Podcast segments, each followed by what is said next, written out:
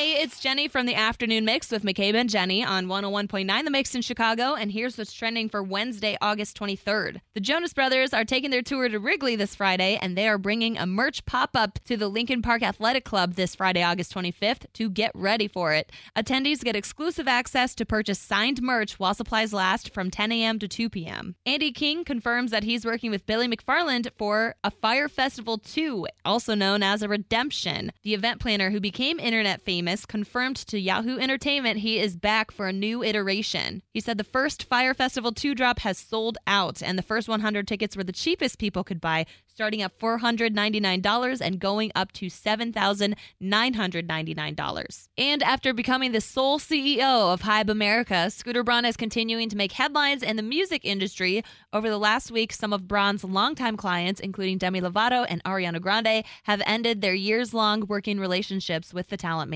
Scooter Braun has managed a number of Hollywood's biggest names, including Justin Bieber, Idina Menzel, and Tori Kelly. I'm Jenny from 101.9 The Mix in Chicago, and that's what's trending.